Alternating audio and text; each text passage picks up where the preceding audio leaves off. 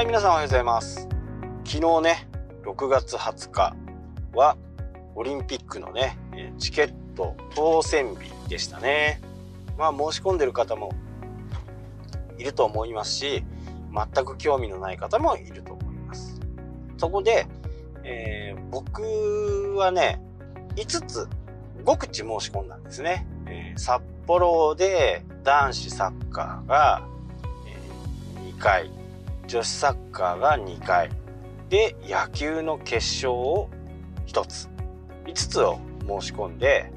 結果は3つ当たったという形です。で、3つ当たって、これを、え支払いをしない。全部ね、えやっぱりこれ当たったやついかないっていうことできないんですよね、今の現状。とりあえず全部買わなきゃダメみたいな。一つキャンセルするんでも全部キャンセルみたいなね、えー感じになるようですね。まあ僕は早速ね、もうあの、支払いを済ませて、えーチケットをね、手に入れてはいますけど、えただね、支払いがビザだけなんですよね。ビザだけなんで、えビザもあるんですけど、あんまり使ってないカードなんでね、え他のカードだといろいろポイントだとかいろいろできるんですけど、そのカードはポイントとかね、つかないようなカードなんで、コンビニの決済にしました。当たったのは、女子サッカーが2つ、男子サッカーが1つですね。野球の決勝はね、やっぱり相当倍率高かったと思いますよね。決勝ですからね。でも、野球もね、サッカーも男子のサッカーが外れたのがちょっとなんか消せないなって。え、そんなに、そんなに申し込んでるみたいなところはね、正直僕の中であったんですね。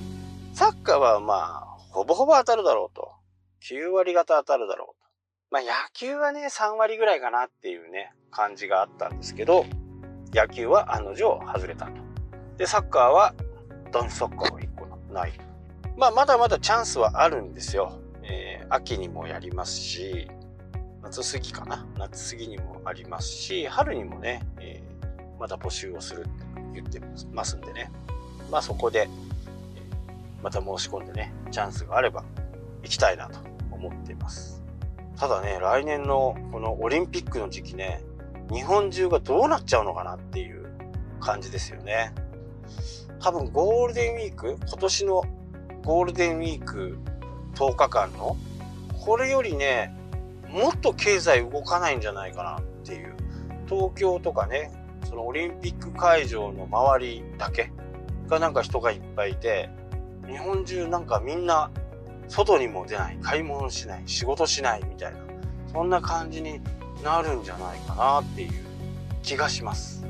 普通になんかこう、今ね、コパアメリカとかやってますけど、ちょうど今、今の時間、この放送が始まる時間に始まってると思うんですけど、こんななんか不規則な時間じゃないですか。夜中とかね。女子サッカーの場合は昨日、一昨日一昨日は、昨日ですね。昨日の朝4時スタートですから。でもやっぱり自国開催っていうのは、自分たちが生活している時間の一番いい時間でね、オリンピックは開催されるんで、普通の人はね、仕事してますよね。そんな中でこうオリンピックが開催になると、日本中どうなるんだろうっていう感じがします。で、今回オリンピックのね、えーチケットが当たったことによって、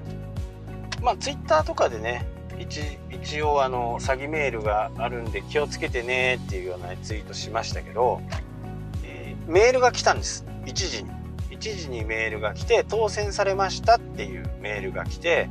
URL とかね、えーなかったんですね。この URL を押して確認してくださいっていうことはなかったです。これはなんか対策したみたいで、えーサイトに来てもらわないと見れないと。マイチケットっていうところにね。発信ボタンを押してください。駐車券をお取りください。場内の案内自分のユーザー ID でサイトに入って、そこのマイチケットっていうところからね、しか確認できないようになってるようなんで、セキュリティがね、いいのかなと。そんな感じに思いましたね。今までですとね、そこの URL を押して、そこから変えるよっていう風なね、えー、形でしたけど、まあ、詐欺グループもね、今必死に、その、どうやってね、騙せるかっていうことを考えてるんじゃないかなっていうふうに思いますよね。あと、チケットのダフ屋問題。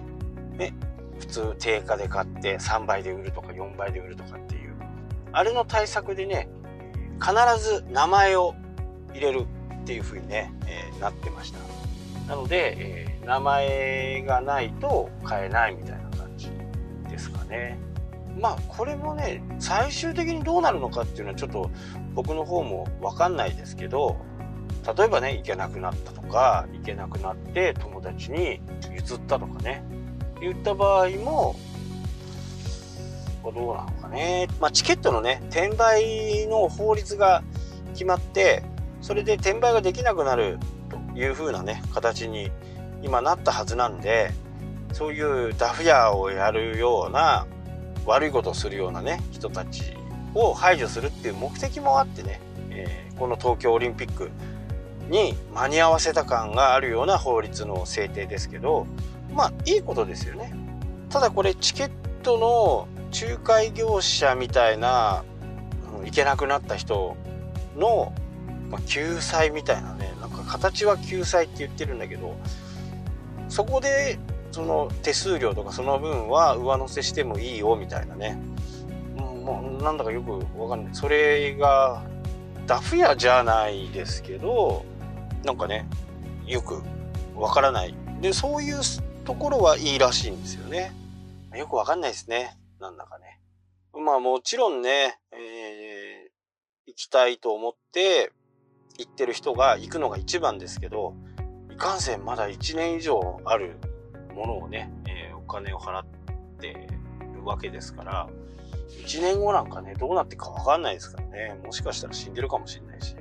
何があるかわかんないね。日本にいないかもしれないしね。海外から東京オリンピックを見てるなんてこともあるかもしれないですよね。まあその辺の法律とかね、えー、こう法律がどういうふうに変わっていくかなんかは、まあ、今後詳しく説明されるんでしょうけどまあそんな感じでね僕の場合は一応当たりましたという報告でした、えー、皆さんはどうでしたかね？自分のね見たい種目当たりましたかね？まだまだチャンスあるんで諦めないで何回か応募できるチャンスはあると思いますので。はいというわけでね今日はこの辺で終わりたいと思います。それではまた。したっけ？